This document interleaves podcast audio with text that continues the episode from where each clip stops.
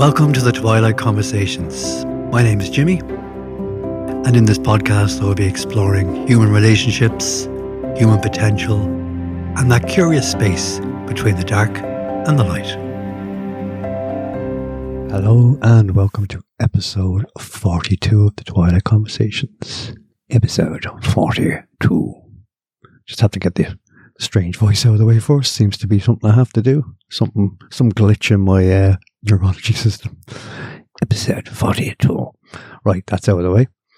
And this particular episode is a follow on from the last one I did on my own, um, uh, which was on power, power, power me up, baby.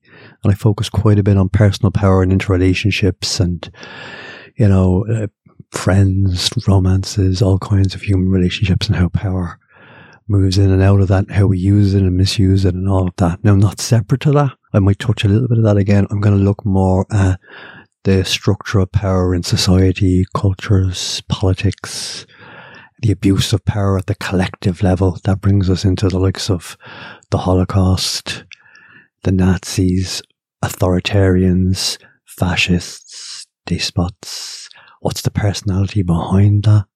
A lot of that type of stuff. How does that? Because in a way, it's kind of the same dynamics as the individual relationship, but something happens to it out in the collective field in the world. So, you know, what starts what does one feed the other? But I'm going to focus more on the, the more collective for this particular um, episode. But still, you know, I'll, I'll juxtapose, for want of a better term, the uh, relationships between kind of families, power structures there, individuals, and how that influences the culture and the society, and vice versa. And particularly, I'm going to look at cults. Though you could you could put you could replace the L with an N, put a T at the end. Cults. He must say it. Why must he say it? I said to him, I said, Jimmy, I love you, baby. I love you so much please stop using the C word. There you go. He's just lost another fan. like I have fans. um, but cults, particularly like leading us right up to the whole cult, the MAGA cult, the kind of Trump, that whole phenomenon, which is again just across the pond in the States, which is always interesting to watch because what's happening there is close to here. It's a, I don't know if the trend is set somewhere else, but it's really, really interesting what's happening, you know, and he might even get jailed. Wouldn't that be just beautiful? But I'll get back to that. But, um, because the same mentality is there from Hitler to Mussolini to Franco to Thatcher to all the various, there's loads of them, you know. What's your man's name now?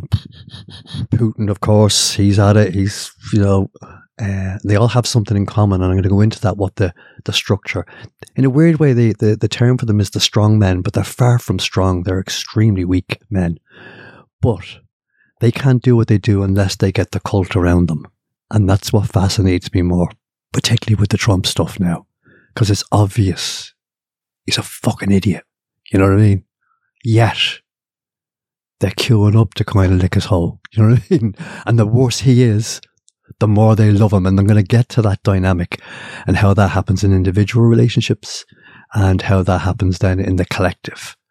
You know, um, like this orange clown scarily wields huge amounts of power. There's still a whole, thankfully it's the minority in America right now, but around the world as well, there's a whole, what word would I use? what's a good term for a group of cults, collective cults of people that revere and are devoted to psychopathic maniacs who despise and have contempt for those that adore them. You know, there's no self respect going on. It's like they fucking hate you, but you're you keep queuing up to lick right up their ass crack, right? The more you do that, the more contempt they have for you, the more contempt they have for you, the more you make excuses for them and say that they're brilliant. That that whole dynamic, you know, um, is going on.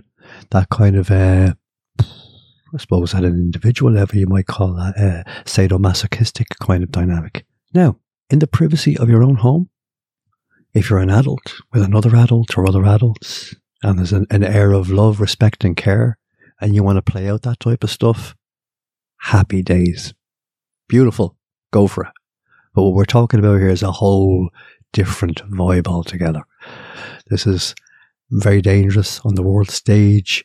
A lot of people get hurt. A lot of people are brainwashed. And sadly, or frighteningly, maybe without being alarmist, we're on the kind of cusp of a huge return of the authoritarian leader, the fascist leader. Uh, Trump wants to be one desperately, and uh, he's probably the most incompetent of them all, which kind of makes him even more dangerous. Because it's clear he's uneducated, he hasn't fucking clue what he's doing. You listen to him, he talks nonsense, he lies continually, um, doesn't listen to anyone, but he wields this huge power, you know, which I'm, as you probably know, totally fascinated by you know, why people are buying into that, you know, what, what's happening in the kind of mass hysteria and the brainwashing, you know, there's absolutely no critical thinking going on. You know, if you try, if you actually listen to people from the far right or the, and they're the same all over the world. You have Orban in Hungary, you have Bolsonaro in Brazil, you have, um, even that fucking other clown that was in the UK. What was he? What was it? Boris? You know, again, he looked all like silly one dangerous bastard, I have to tell you. They're all very, very similar in what they're about. You know, very destructive, uh, really vengeful, um, completely often devoid of any any morals. I'll go into the personality structures in a while, but you, you get what I'm talking about. But they're on the rise, and it's kind of there's a, there's a popularity to them now. Um, uh, Meloni in Italy, the woman that's got a is that her name? Meloni, I think it might be um, following down from the classic Mussolini in Italy, Kim Jong. Can never think of his surname. Every podcast I do, I never research it properly, or I do and I forget it. You know the North Korean guy. They're all over. They're everywhere. There's, there's the, the the Hungarian one, yeah, it's Orban. There's the Turkish one, Orban, I think his name is, or something like that. You know what I mean? You know, you don't have to know all the names of them. They're there, right? We have them here thankfully it's not huge with us yet, but it's kind of coming in, you know, because what do they all have in common? You know, there's loads of things they have in common, you know. They're racist, they're xenophobic, they're anti Semitic, I suppose, very hateful, hugely hateful, um, homophobic, any phobic you can get, these people, anything that's different, these are just, you know, ridiculously violent and anti, you know, immigrants, anything that's different, you know, and they lead with fear, not respect, you know. So these are the total opposite to what we know to be democratic, which is a process that kind of says, well, what do you think? I don't know. Let's talk about it, right? let's all get involved in the conversation. You know, um, you know that's that's not what these people are about. And sadly, there's groups of people around the world who don't want democracy. Whatever's going on there, they want to be dominated and pissed on and shat on, literally and metaphorically, by these despotic fucking maniacs. We're strange creatures, aren't we, human beings? As I said, in the privacy of your own home with a loving person, knock yourself out. Lovely. But if you're wielding power over thousands or millions of people in the world, and your, your behavior is going to hurt a lot of people and affect a lot of people and cause a lot of people starvation, a lot of people to die, a lot of people to suffer immensely, you know. These are your guys, you know, or women. So that's the kind of gist of what I'd be talking about. How does that, you know, there may be a part three at some point of this. How does that structure happen? Um, just before I go on, just to thank uh, Stephen, uh, James Smith, who was with me last week uh, beautiful to interview him. Lots of lovely responses back. He was a joy to talk to. Lovely guy. Um, very, very talented poet. Um, check him out if you can. And a Liverpool fan like myself. Hope to catch the Arsenal game now today. I'm not very confident about that. But then I wasn't about the United game a few weeks ago. And we whipped their ass seven fucking nil. I'm dining out on that one because Liverpool are having a shit season. So there you go.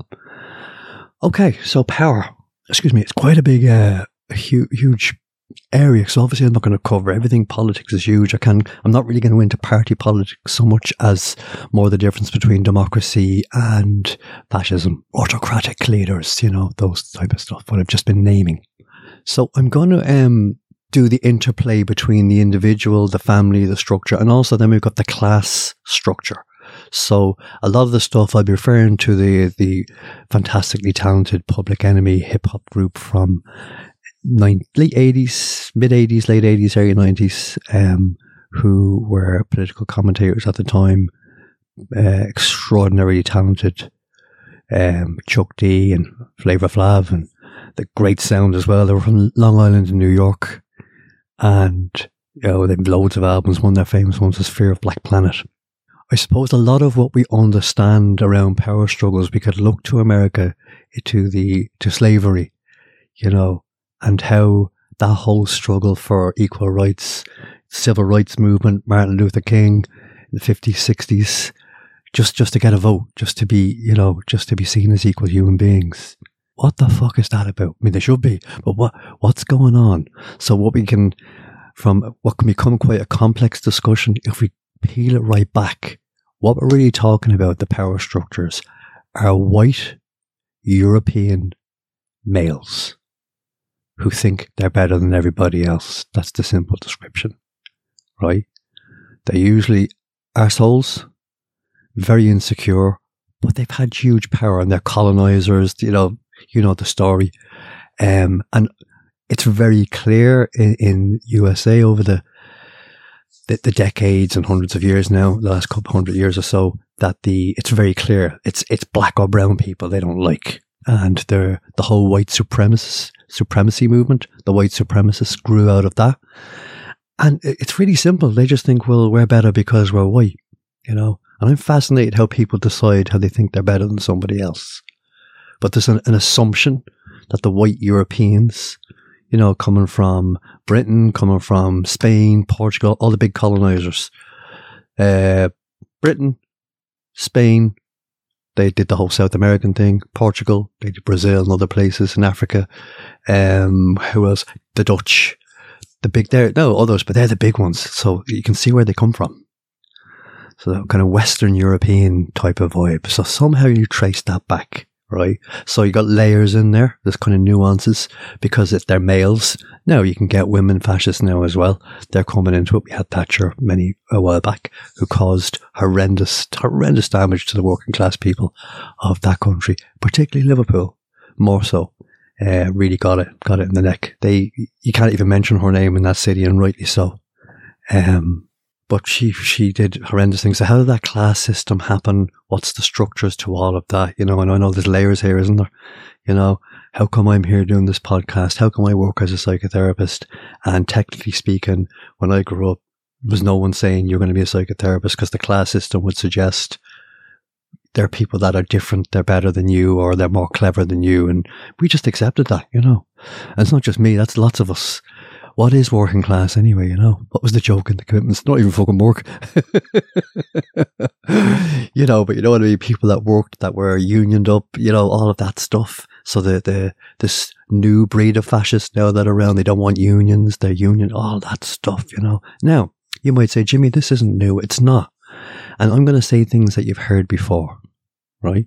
And I've quoted this before, John Lennon, I want you to make love, not war. I know you've heard it before. Just because we've heard it before doesn't mean it's not important. Because things are cyclical. You've noticed that we're habitual. History repeats itself, right? You know, no one thought the Holocaust could happen, right?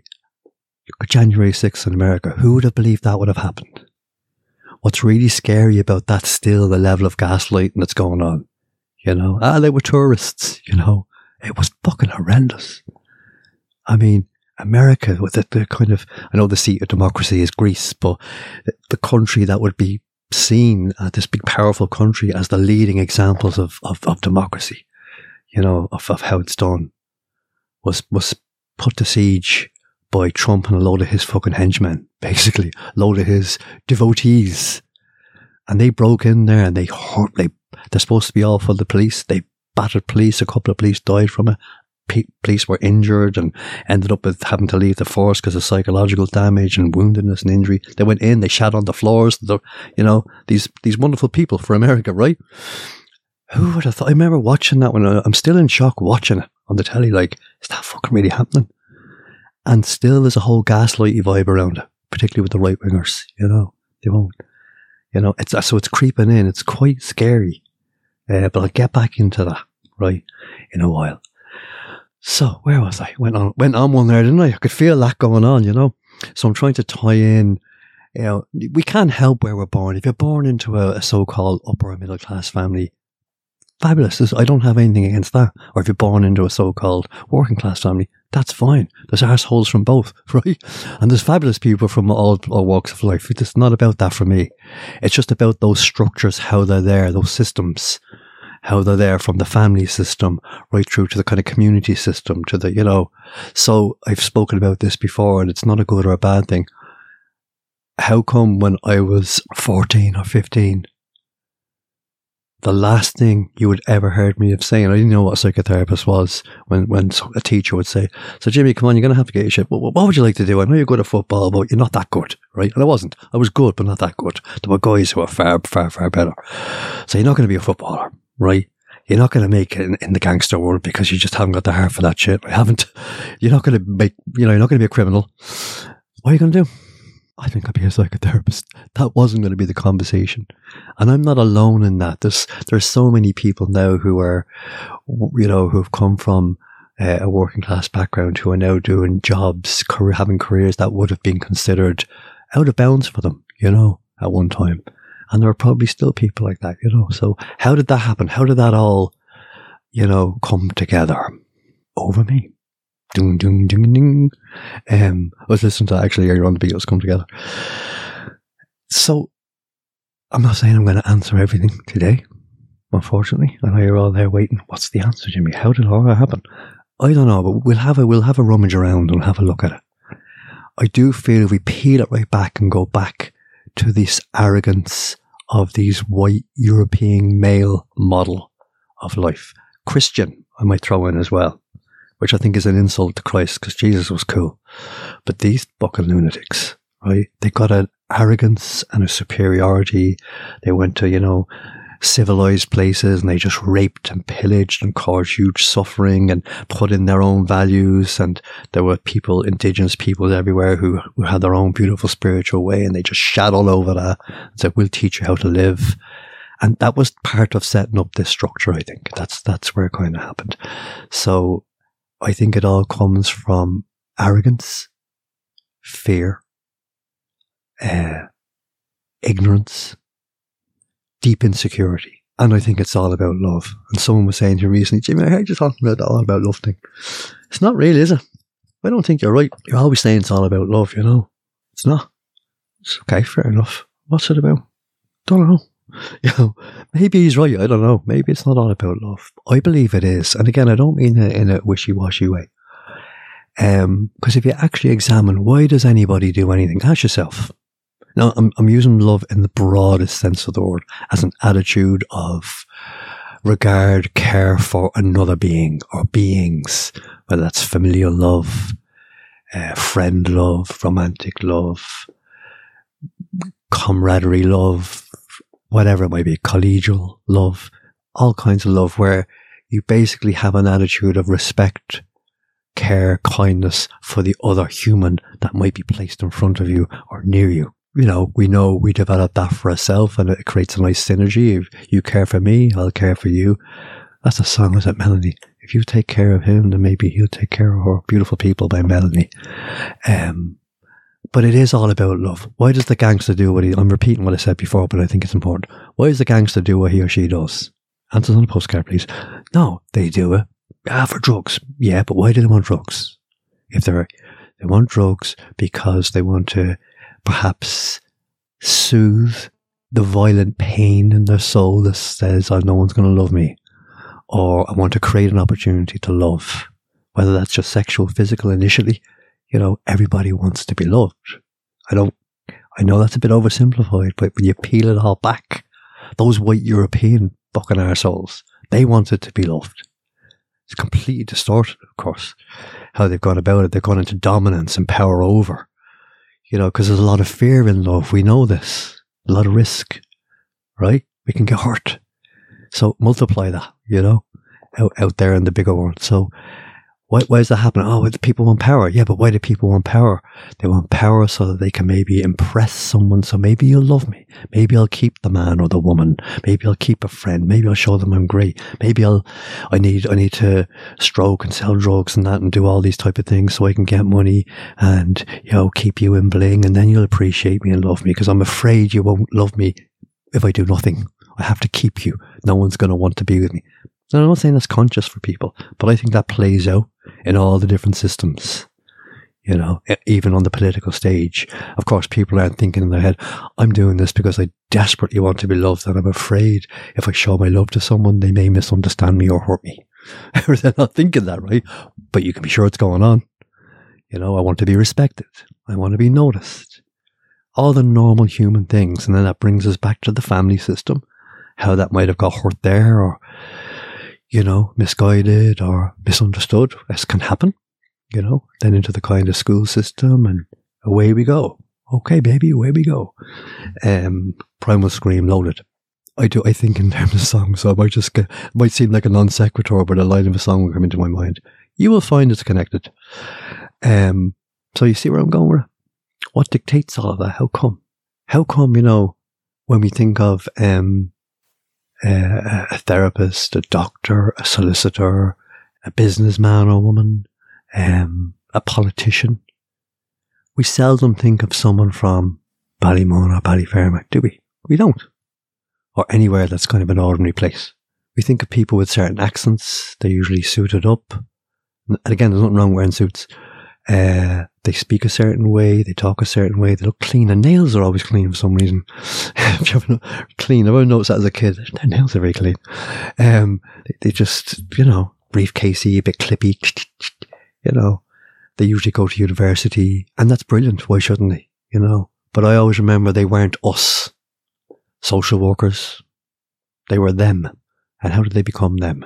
And it's okay that they're them, but maybe us can be them and they can be us. You know, it's like, no, that's changing. The it's mixed up a little bit now, which is a beautiful thing. Nice uh, integration going on of, different types of skill sets coming in and out of the types of work I'm talking about. You know, we think of judges, uh, barristers. I always imagine them with very posh accents and very, you know, and, and they generally are, you know, um, how we, even the education system, what does that mean? You know, what, what, what's it about? What are we being taught?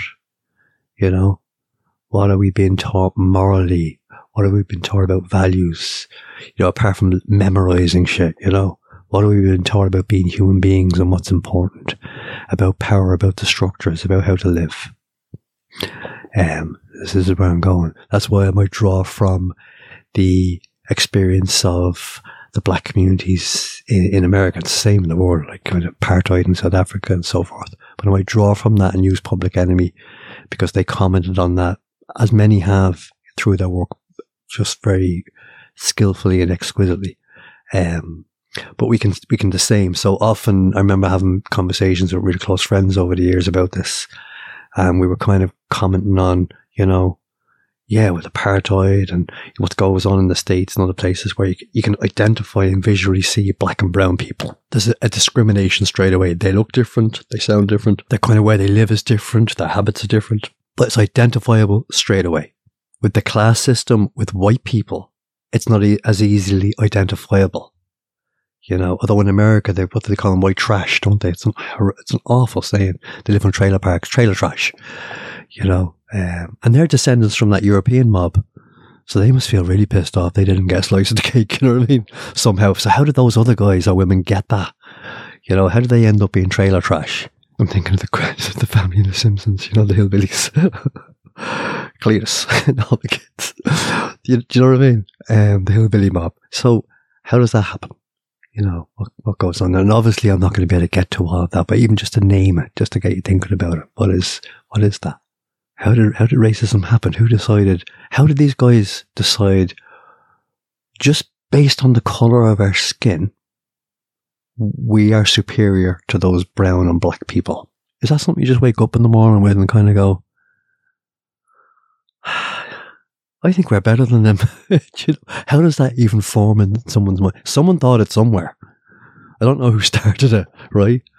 Now, I would imagine my, you know, black and brown people there's all kinds of people in the black and black and brown community, but I would imagine it's more of a threat because uh, there's a certain power and dignity when black and brown people are allowed to be themselves and flourish, and a huge skill set, and they're powerful and dignified and interesting and sexy and brilliant, you know, and intelligent.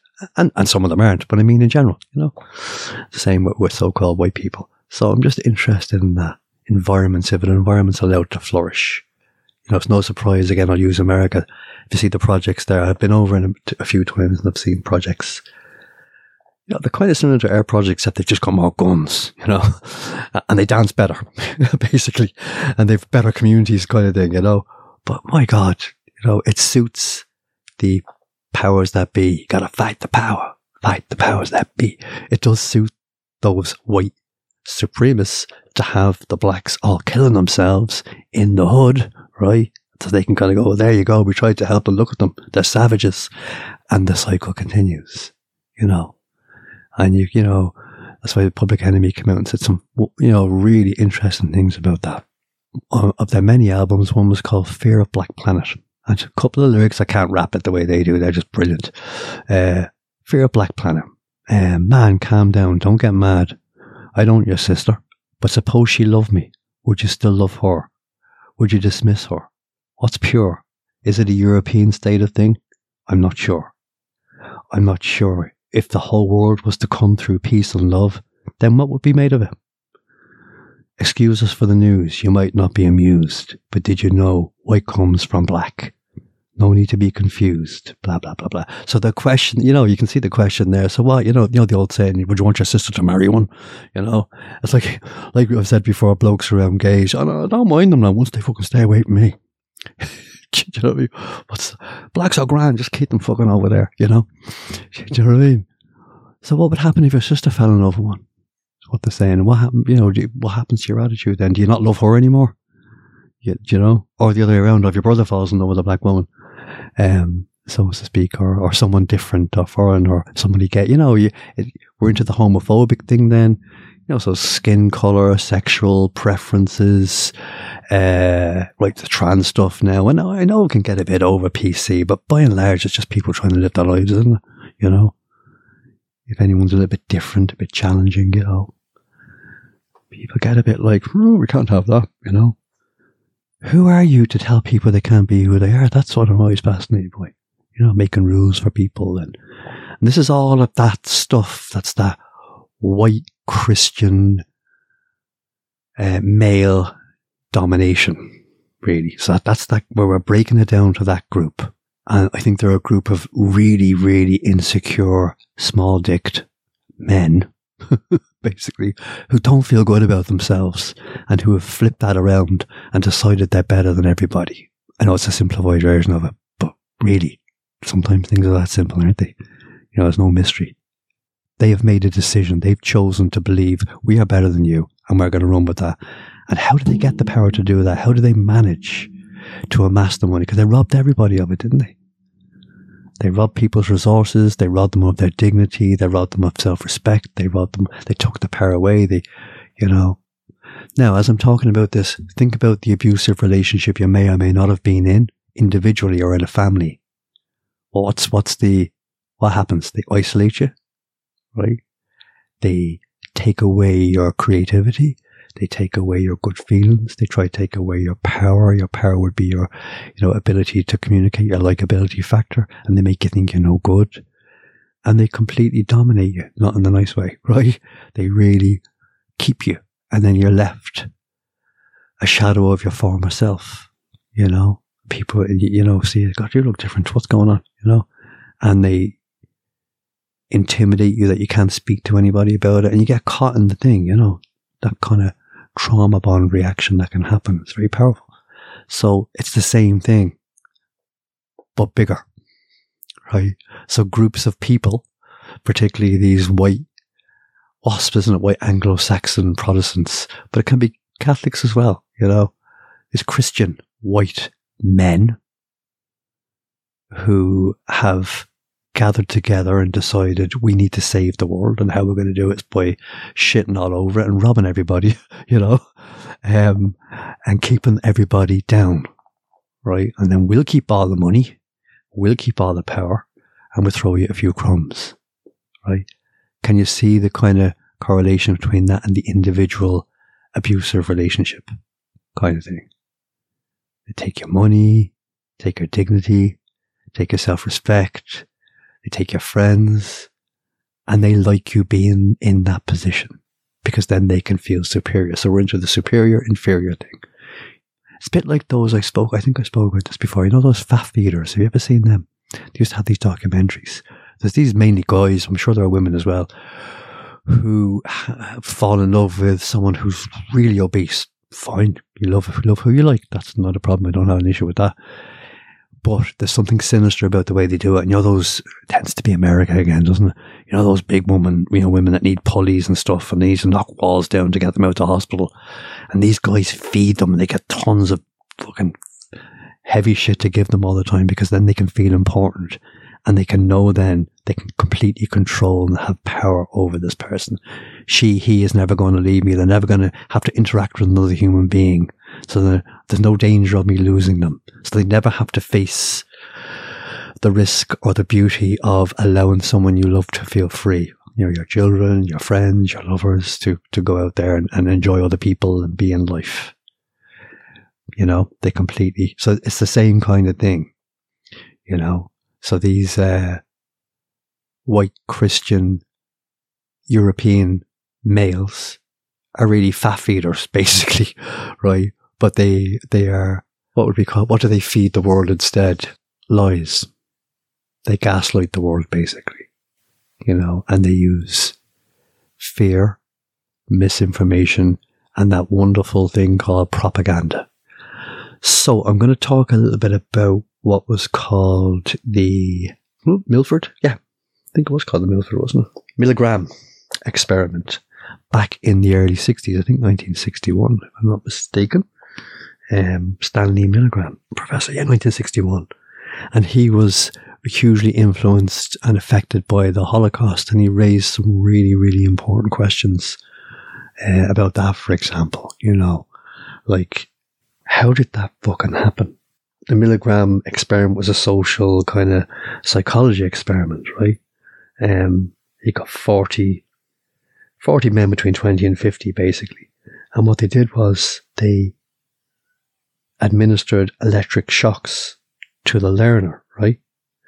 But the shocks weren't real. But the, the person who was the person who was le- didn't know that they weren't real. So they'd make all these screams and all of that. So the the volunteers thought they were really hurting this person right? And they, they were giving them various commands. And the whole idea was he wanted to check would people just carry out orders? You know, like I was just carrying out orders like the Nazis did, like all the Germans did, and the people that weren't even Nazis, who they all kind of were complicit in allowing the Holocaust to happen. Even German civilians who kind of gave up Jews that were living there, you know, let the Nazis have them.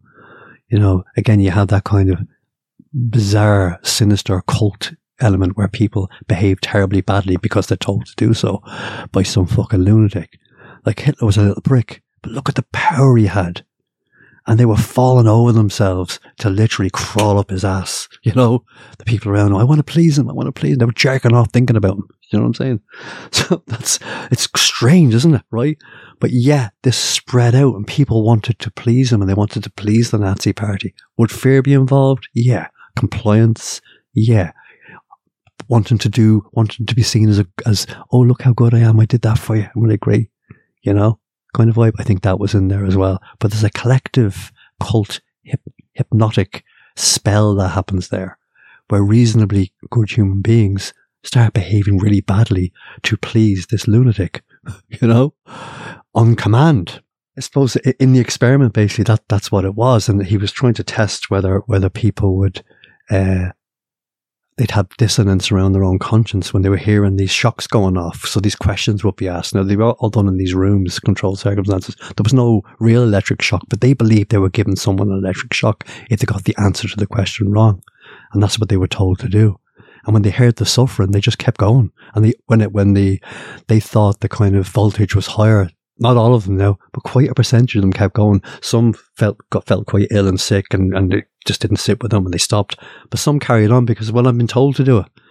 You know, it's not that the people that carried on didn't have a conscience or didn't have morals. It's just like the the desire to please, to carry out the order, trumped, excuse the pun, um, their own sense of moral value and, and, and compassion. You know, and it does raise the question, doesn't it? You know, the old saying, power corrupts. And we can say, oh, yeah, I'd never. W- would we be the same? You know, have you ever done something and it's really didn't sit with you, but you did it? You have that dissonance going on. Multiply that by quite a lot. Throw in a lot of fear. Throw in like everybody wants to be like everybody else. You don't want to be out. If you see everyone doing this thing, you know. And then are they being gaslit? They didn't know all these Jews were going, getting fucked into trains. All these, these, um, gas chambers were being built, right? Were they pretending that wasn't happening? They're going into a, a work camp. La la la la la. Hi. Have a good time. see, see you in the spring, in the spring. You know, Auschwitz, you know, you see what I mean? That happened. It's, almost, it's not just in films. That was real. And it's not that long ago. It was in the 40s late 30s, 40s. So the use of propaganda there is enormous. And Milgram was really affected by that. That's why he set up the experiment, you know, Stanley Milgram. Would people compromise their conscience if ordered to? Because he, he was kind of reckoning that obedience is, is like a basic, an element in the structure of social life, as one can point to. It has been reliably established that from 1933 to 1945, millions of innocent people were slaughtered in gas chambers because people were ordered to do something and they complied. Millions, I mean, they reckon up to six, eight million, don't they, in the Holocaust. Interestingly enough, the Holocaust deniers are right wingers, far right wingers. It's very, isn't that interesting? And they, they pose questions like, well, Hitler wasn't that bad. You know, you'll hear that type of stuff. So there's a connection there. You know, a lot of the, the kind of MAGA Trumpy people are kind of like they're, they, they love Orban from Hungary. They, they're quite okay with them. They, they kind of, well, it wasn't, you know, they're not too, they kind of like them. so you get the neo Nazis going on and all that. So what, what draws people to that? You know, huge fear, I would imagine, but I'm sure they're never going to cop to that, you know. When Milgram devised the experiment, you know, the obedience of the subject, uh, they didn't realize what was going to happen. I think they were quite shocked, really. Excuse the punks they were using this, you know, fake electric shocks. It, it really confirmed, I suppose, from that, that under cer- certain circumstances, the power can corrupt, that uh, human beings will, under duress, and if they're ordered, something kicks into the human psyche, and we will.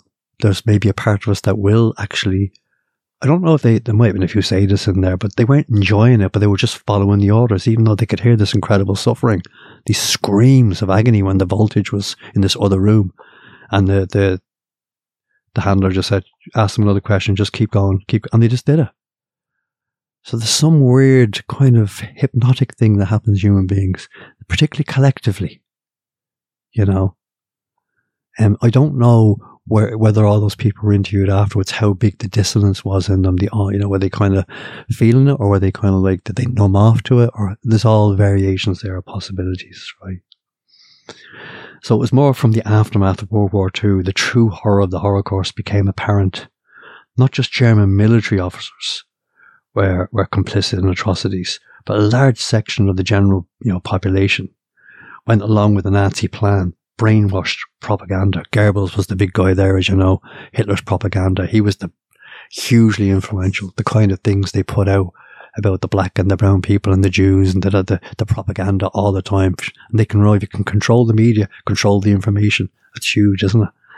You know, so these same types of people would control these key things. The military, the media, you know, Gary was with the media, that was huge. And they completely control. They put out all these messages. And again, it's fear. The message is always the same with the fascist. Fear, they're coming to get you.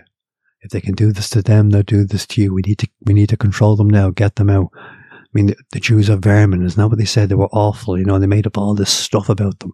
You know, and they're stealing all our money and da da da da da da type of thing. You know, like the immigrants, they're going to rob our women and our fucking jobs. You know, if they're robbing your women, well, you're not fucking pleasing her, you dickhead. You know what I'm saying? They're robbing your money, get a job, you haven't even got one. um, kind of thing. So it's, again, fear, violence, because the Nazis were incredibly violent, so that creates more fear. Um, self righteous, we are right, they are wrong. Collective fear. If you do what we say, you'll be okay. We'll look after you because we have the power. We'll give you the food. We'll give you the jobs. Playing on people's vulnerabilities. Um, resistance to that would be met with extreme violence. You know? So again, think about the personal relationship. Same dynamic, isn't it? Instill fear. Paranoia. Gaslighting. Huge. Gaslighting. Telling people, you know, no, not at all. That it's not like that. It's like this. You're only imagining that. Da, da, da. Ways to control people. You know, again, this helps form that class structure, doesn't it? You know, so who are all the people that were wrong? The Jews. Who's who's always getting in the fucking neck and up the ass? The Jews, the blacks, the brown people, the gays, the travelers, the gypsies, the Romanis, the you know, all the different groups of people. You know, and again, I, que- I, I've raised the question: Who's deciding that they're you know what I mean? This kind of central group of, you know, assholes. But they've amassed huge power and they've, they've learned how to play the media. They've learned, they're very, I don't want to give them too much credit, but they learned, they know how to exploit power. You know, and if you think of all the fascists, Hitler, if you ever see him, I mean, come on, you know what I'm saying? Wow, did he amass enormous power. Trump, a fucking gormless asshole, but look at the power he has. You know, um, so they're all quite incompetent, deeply insecure, terrified deep down, but will show no fear, no fear. Will never show anything. And it's all about dominance, violence, never say sorry, you know? And I don't know what it is about that that attracts the crowds that it does who buy into that and get caught into the cult of that. I don't know what they're seeing and what, you know, what's the payoff. Is there some kind of sadomasochistic thing going on? Because the fascists will shit on their own people even more so than the rest. They have utter contempt, as I've said. So I'm wondering, you know, do the cult see that, the base of the cult, or do they think, oh, he's going to love me if I do this. You know, it's great to be part of this. Let's just keep pretending. You have to keep pretending you don't see all the shitty things they're doing. And then you have kind of the propaganda medias like the, your Fox News, whatever you call them, who are just despicable, immoral, what they do. They really are the lies they spin. Um, and, you know, like Trump's, as I said before, one of his favorite and all the other fascists use this is what we call stochastic terrorism and it's where they use violent rhetoric. They say all these things about eh, whether it's immigrants, Jews, whoever, using fear, and they know if they say that, they're going to rile up their base, and someone from that base, because they've shown it before, will act violently towards these people and their families. And that actually has happened. There's lots of people now who are in hiding because Trump has put out the word about them and their family. And he's getting away with it. But maybe he's not now because he may get jailed or he's, he's certainly being, there's a few court cases going on from, but he's gone away with it. And, and Fox News has allowed that to happen. The media has happened. Everyone's kind of softened on it. Oh yeah, he's a bit of a like, but he's okay, you know. He's a very dangerous, dangerous fuck. I'm telling you. I'm telling you. It doesn't matter what your politics are. This is this is authoritarianism 101. The only good thing is he's a bit incompetent and he keeps fucking up. He fucks up so much. He's so arrogant. He fucks up a lot. He may end up in jail. Um, he's not, he's not like shrewd and swift like other fascists. Um, and I don't even know where he's based on. They don't seem to care. They don't seem to care or they see something different. Um, yeah. That was the Milford experiment. So there's something in us as human beings that could be corrupted by power. Without I could be corrupted by power, you know, because often say, "Well, I'd never do that." Maybe I would under certain circumstances. But I'm very interested in the character structure of those that really go on.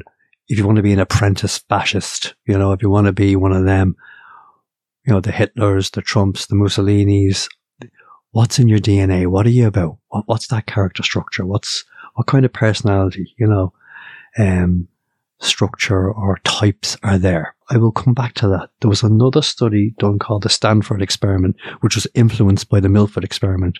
That was a bit later, obviously. That was 61. So Stanford came along, hang on, now in 71, was it? Yeah, I think early 70s is my recollection. And in the Stanford experiment, it was two weeks. It was a prison experiment. So they got volunteers again. They set up what was like a prison down in a basement. And again, it was to see uh, how human beings would be in power. So some of them are prisoners, set up as prisons, some of them are guards, right? And it's like a psychological study of prison life. Men and women 24 to 70. All physically, mentally healthy. They got paid 15 euros a day you know, to, to do these volunteers. They're divided randomly into equal numbers, you know, guards, prisoners type thing, you know. And the guards were ordered not to physically abuse the uh, prisoners, right? And the guards were issued mirrored sunglasses to avoid eye contact. It's very interesting, isn't it?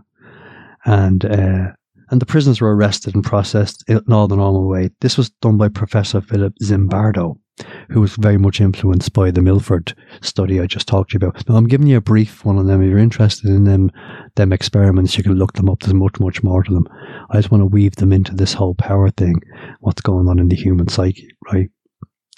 Um, what happened over the, the time, the two weeks, the guards, it was meant to be for two weeks. I think after a week, the guards who were volunteers became increasingly violent to, and brutal towards their, their prisoners and power hungry and they were kind of getting off on it a bit, you know. So it had to be monitored. So a psychologist, Christina Maslach, I think is her name, yeah, not Maslow, Maslach. She did an event. She came in and she was so upset by the level of brutality that these ordinary, everyday human beings got into that she confronted Zimbardo and got it closed down, you know, before it was meant to finish because uh, people were suffering so much. And again, these were just random, ordinary people. So could that be any of us? I'd have to say we'd say yes. We, we could. I'd say could. Each person's different. So just to be open to that in ourselves. So it's a bit hor- horrible to look at, isn't it? That we could do that under certain circumstances. Again, it's being ordered to do something. This is what you have to do. And what happens to human beings? What happens to compassion, to kindness, to empathy, to, you know, uh, love that the, the, people would normally be in, in, in given this circumstance? And they were they were apparently very brutal. So, and I presume they come out of that and they debrief and they they you know maybe find they discussed it with themselves or go through all kinds of stuff. But what happens to the next group of people that kind of go, "Oh, I love this. I want more." Right? They're another group. They maybe go into the cults. They maybe want to be the fascist leader. You know, they're the ones I'm going to focus on now that create this whole power structure you know, and they can look quite respectable as well. You know, it's often these white kind of white supremacist kind of um, wealthy wealthy white men, basically. Some of the men, you know, there are a couple of women scattered around, but they're never going to be allowed to do the full gig. You know, um, this group of men, these white men who have decided they're better than everybody else, and uh, they want to keep all their power and their money, and they kind of enjoy, they get a bit of a buzz out of keeping everybody down, you know, fuck them, you know, kind of thing. So, um, the character structure you would be looking at the cluster B personality group. And the cluster B personality group is made up of expressed my kind of irritation at this before. They are now calling antisocial personality disorder. It sounds so fucking innocuous, doesn't it? That's the psychopath and the sociopath they're now calling it. So I'm going to use the term psychopath, sociopath for now because antisocial can kind of put you off. As I said, you think it's like someone like, keep that noise down in there, will you? Can't sleep. That's why we think we're not talking about that personality type. We're talking about a psychopath and a sociopath. Slightly different. Psychopath is made, sociopath is learned. They both cause huge amounts of damage, right? But the uh, this is huge in the cluster B personality type. cluster B personality disorder, it's often called. You have the psychopath, sociopath.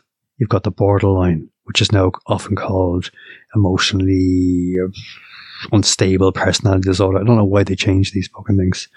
But the borderline, I'm going to say about the borderline, that's a huge spectrum, and there's lots of people down the kind of less harmful ends of it that are not fucking authoritarian or anything like that. You know what I mean? Um, but you're made up of these the histrionic personality and the narcissistic personality.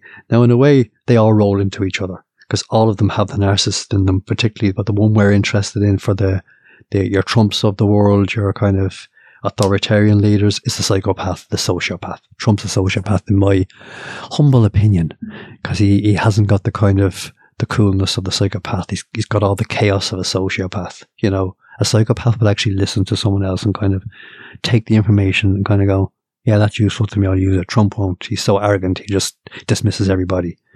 And he's such a fucking idiot. He, he kind of thinks he can, he knows better and he can work it out. He's going to, you know. So your authoritarians are the cluster B group, and that's a certain personality type, and they're naturally narcissistic. So they're self-absorbed, vengeful. See if you can recognize anyone here. Fragile, violent, manipulative. They use gaslighting. They're rigid, racist, homophobic, xenophobic, anti-Semitic, hypocritical. They use all the love bombing, the discard, the hoovering, the rage, the stochastic terrorism, the domineering, all that, and that whole chaos the whole time.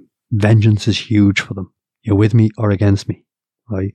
Think of the individual relationship or the family relationship you might have been in where this has been the case, right? With the narcissist or the psychopath or the sociopath, where he or she very, in a very sinister fashion, will manipulate you and gaslight you. They'll work on a weakness in you.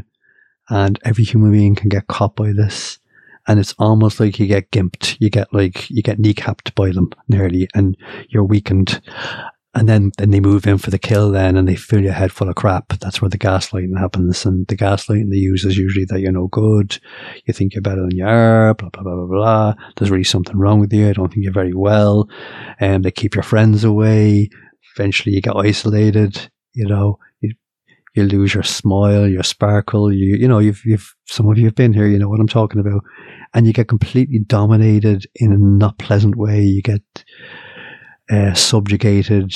Yeah, you feel crap about yourself. You feel no confidence. You feel no love, and you you grow to believe the psychopath or the sociopath, and you're a bit frightened of them as well because they are a bit dangerous and they do nasty, they hurt you badly, um, and you know that, and you've seen them do it, and often they'll do it without anyone else seeing it. A bit more sinister, and what makes it worse is when everyone outside thinks they're great, and you're there having been tortured by them less than an hour ago and you're sitting in company smiling. yeah, yeah. And you're terrified. You know that place? It's okay. So imagine that collectively, right? That's what these people do to our, our societies, our cultures. They are really, really sinister, you know. They, and they're at the top of the food chain of the kind of, uh, the power structure, the, the, the distorted power structure, I would call it. The, uh, uh, the white supremacist, we are better than everybody. That's them. So the people who are neo Nazis, white supremacists, uh, authoritarians, despotic leaders, um, all those men and women, and people who are drawn to that are either psychopathic or sociopathic or are caught in some kind of trauma bond and want to be dominated by them, you know, or led by them and will will go blindly. Like Trump's people follow him blindly. They don't care what he does. They don't care what kind of an idiot he makes because he makes an asshole of himself every time he opens his mouth, and they think he's speaking pearls of wisdom. They're hearing something else all the time. They must be. You know what I mean? I don't know what they're hearing, but like, it's it's quite fucking. I don't know whether to laugh or cry when it happens. It's like, really, you know. Um, and even the media are very soft on it. You know, we better not say anything you know. And look what happened on, you know, look what happened back in Germany when, when no one called it out. You know, no one called it out. Everybody complied, went along with it. Off they got on the trains. That's all right. Bum, bum, bum, bum. You know, it went on for a long time. You know, that smell of burning body. You know, oh, I wonder what that is. Oh, look at the smoke. They must be working their way up there. You know, do you know what I'm saying? You know, now, I would hope that would never happen again, but the same things are in place. The people that are trying to get into power would do the same thing. The people that are trying to get into power fucking love Hitler. They love Goebbels. They're using the, the same thing. They're using the propaganda. They're using the stochastic terrorism. They're using all this, the, the authoritarian playbook. They're using all the stuff. Fear. Paranoia. They're coming to get you. I'll protect you. They're coming to get you. We'll stay with us. Listen to me. Listen to me. I'm in charge. You hear where I'm going? So I, I don't want to be alarmist, but it's there. You know, they thought the Holocaust could never happen. It did. It fucking did. And I think what's going on now isn't a million miles away now because of many structures we have in society. I'm not sure it would get to that level again, but the dynamics are there. They're saying all the same things.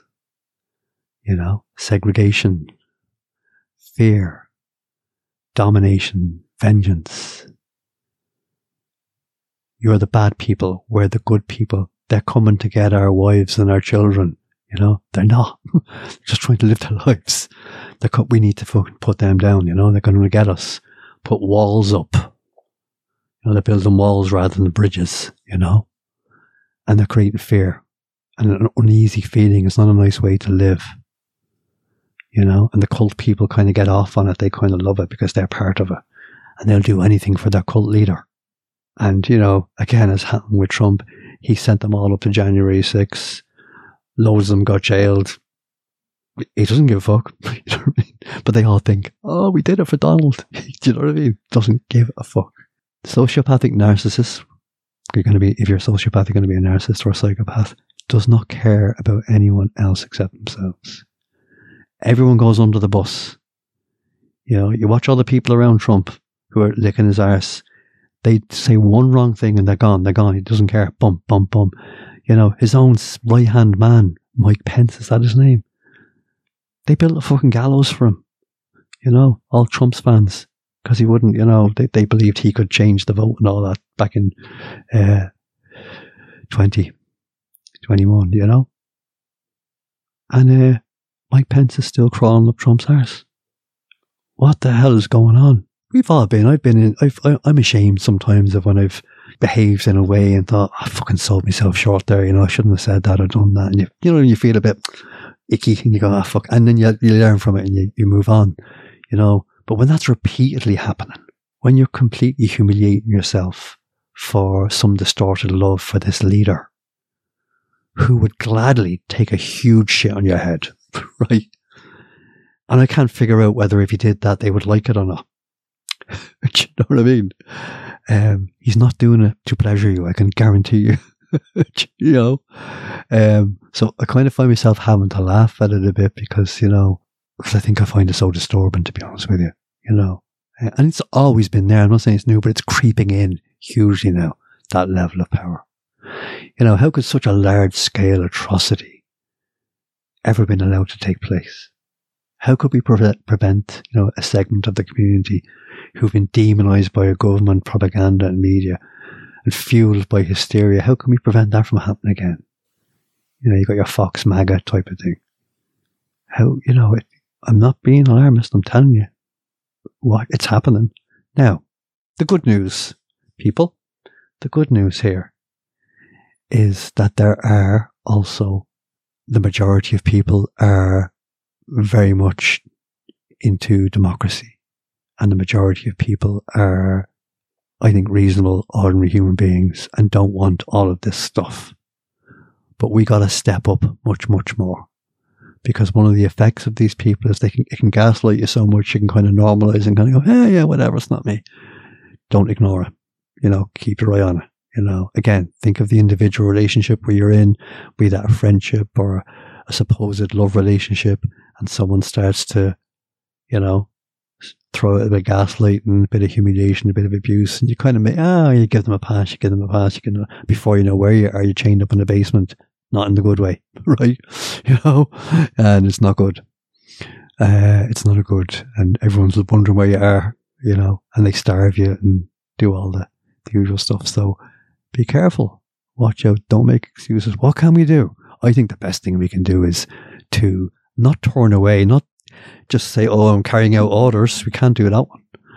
Let's stop pretending. Let's call it out when we see it, you know. But more importantly, link with people who are like minded, you know, who are tolerant, who you can share with, you know. Maybe we have to get out on the streets. I hope not, because that gets a bit tricky, doesn't it? You know, all that, but that has to happen. That has to happen. But there's lots of other ways we can nurture our relationships. Uh, listen to if we hear people talking a bit Trumpy, you know, maybe we might educate them a bit, you know, who knows? Maybe they won't listen. Uh, but it's all about information, isn't it? It's all about the information we have because, you know, as I'm coming to a close, the uh, right winged media, the propaganda media, they lie like hairy fairies, and the kind of information they give out is never ever accurate.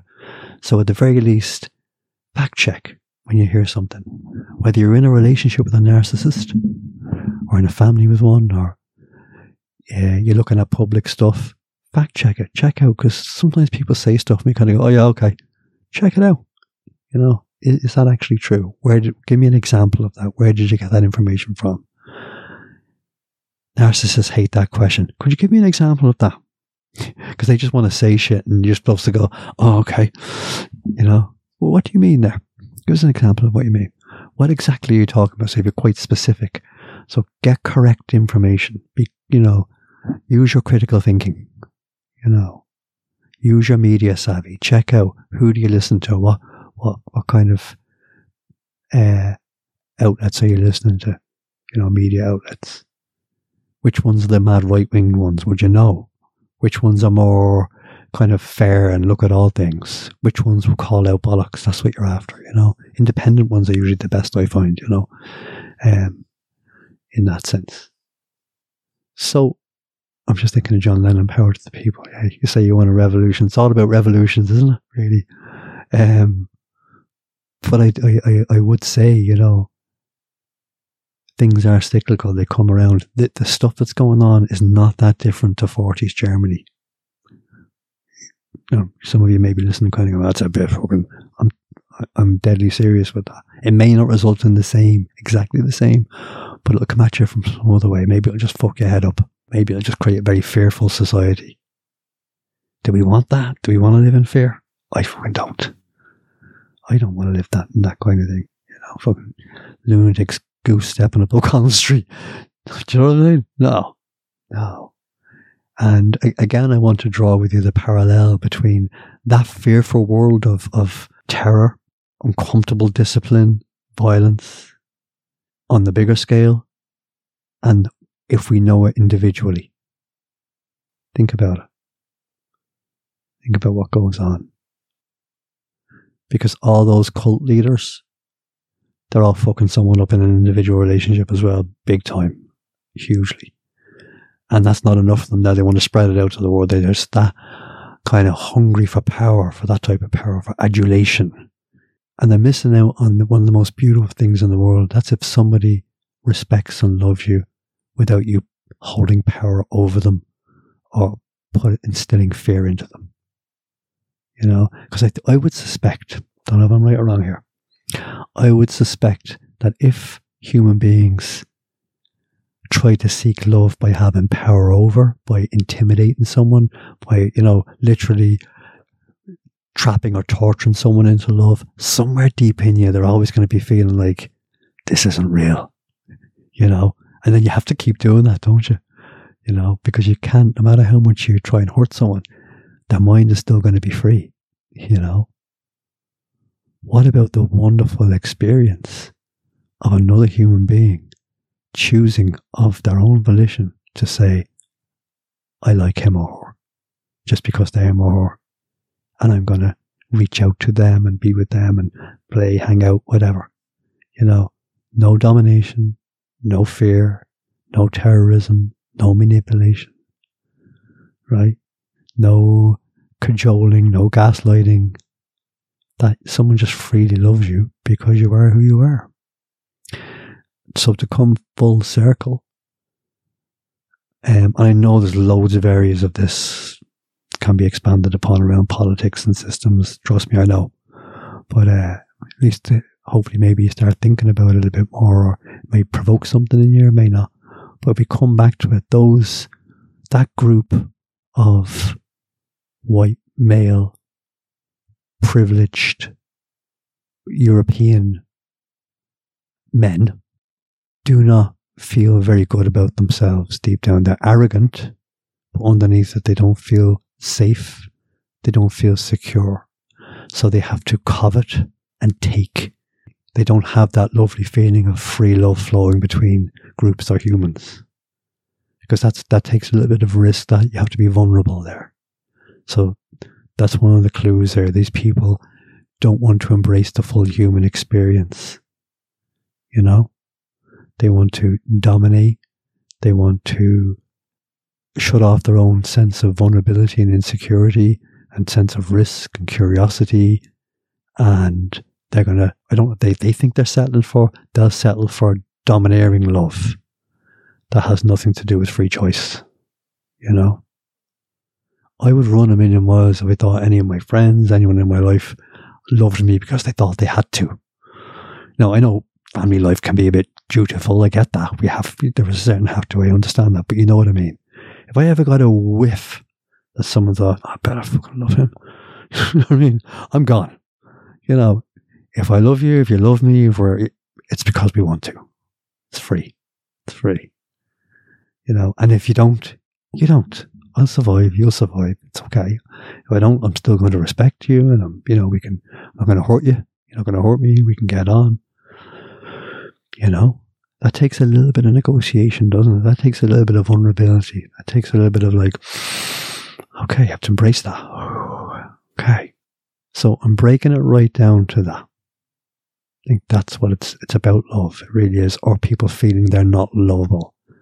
Right? Because if those people felt they were lovable, they wouldn't feel the need to rape and pillage. They wouldn't feel the need to uh, destroy and to uh, wreak havoc upon others just to feel loved. They wouldn't feel the need to do that. And then they get hungry on that, and the whole cycle continues on, and then people rebel against that, and you know, our world is in turmoil continually. So I'm saying to you, white supremacists, there is another way, you fucking lunatics. You know, somewhere deep in there's a human being who doesn't know that they're a lovable human being. I know this is incredibly naive, but I think it's true. And I feel if you knew that, you might change your worldview a little bit. If you knew that you could be loved just because you smile a certain way or you walk a certain way, you are as you are naturally. If you really knew that and could trust that, I think our world would look very different. You know, you might have to feel a little bit vulnerable though, but that won't kill you.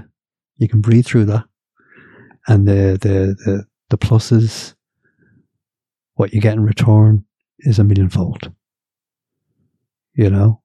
So, worst thing that could happen, someone may not reciprocate. You feel like a bit of a dick. I've said this many times. All human beings do. You want to run away. I want to jump out of my skin. I want to, I wish I didn't say things or show things. But I breathe. And something in me just says, no, it's okay. All right. Even if they do or they don't, it's okay. I'm okay. We, we can, you know, the sun will come up again and we can start again. We're all right. And we carry on. And it's okay. And the world looks all right. And, and I love me. You know, I know that's a bit of a cliche, but, and then if you join in with me too, well, that's, that's a kind of a bonus. That's kind of the way I'm rolling with it these days. Well, a lot of days.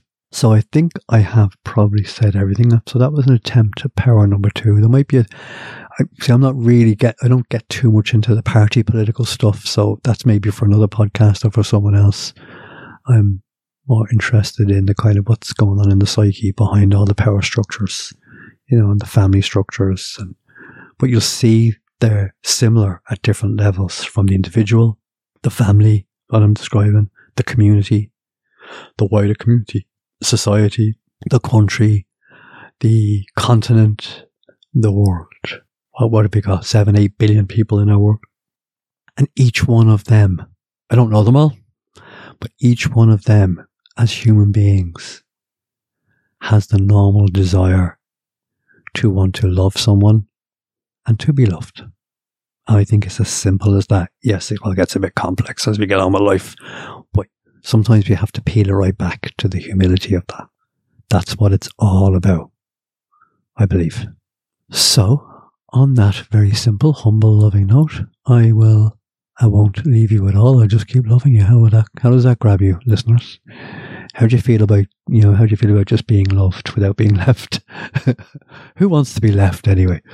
You know, um, sometimes you do if there's some fucking asshole around. Leave me alone. But, um, I will talk with you again, hopefully next week. Um, and I want to thank you again for listening, for your continued support, for your comments, for the, if, yeah, again, if you, if you're, you find the show, the episode or the podcast entertaining, interesting, fun, useful, helpful, uh, just cool to connect in with for yourself. You look forward to it and, you know, you, you do think it's worth a five star rating, I'd really appreciate if you gave that. And as I've said before, if you can share it with somebody else, let someone else know about it. And that Patreon page is there for the, it wouldn't be a cup of coffee for me, it'd be a pot of tea. I'm a tea man. Um, a couple of quid a month would be beautiful. See me into my retirement fund. Um, but I'm not in it for that. That would be just a nice bonus. I love doing it. I get great kick out of listening to my own voice. I'm totally narcissistic in that respect. Um, and I really appreciate the very genuine comments that I do get. And, uh, that, that kind of keeps me going with it each week because people say, oh, I loved it. Yeah. Like, you know, I like this one better than that one. But I keep doing it. Yeah. I get that's the feedback I get. And that's an extra, uh, bonus, you know. Um, so yeah, please do give it a rating five star if you think it's worth that. Tell someone about it, pass it on to someone, share, talk about it. Uh, if if you want, I presume if you're listening, you like it. So, uh, but it, it, makes a difference if you actually leave the rating. You know, the whole algorithms gig, whatever the fuck that is.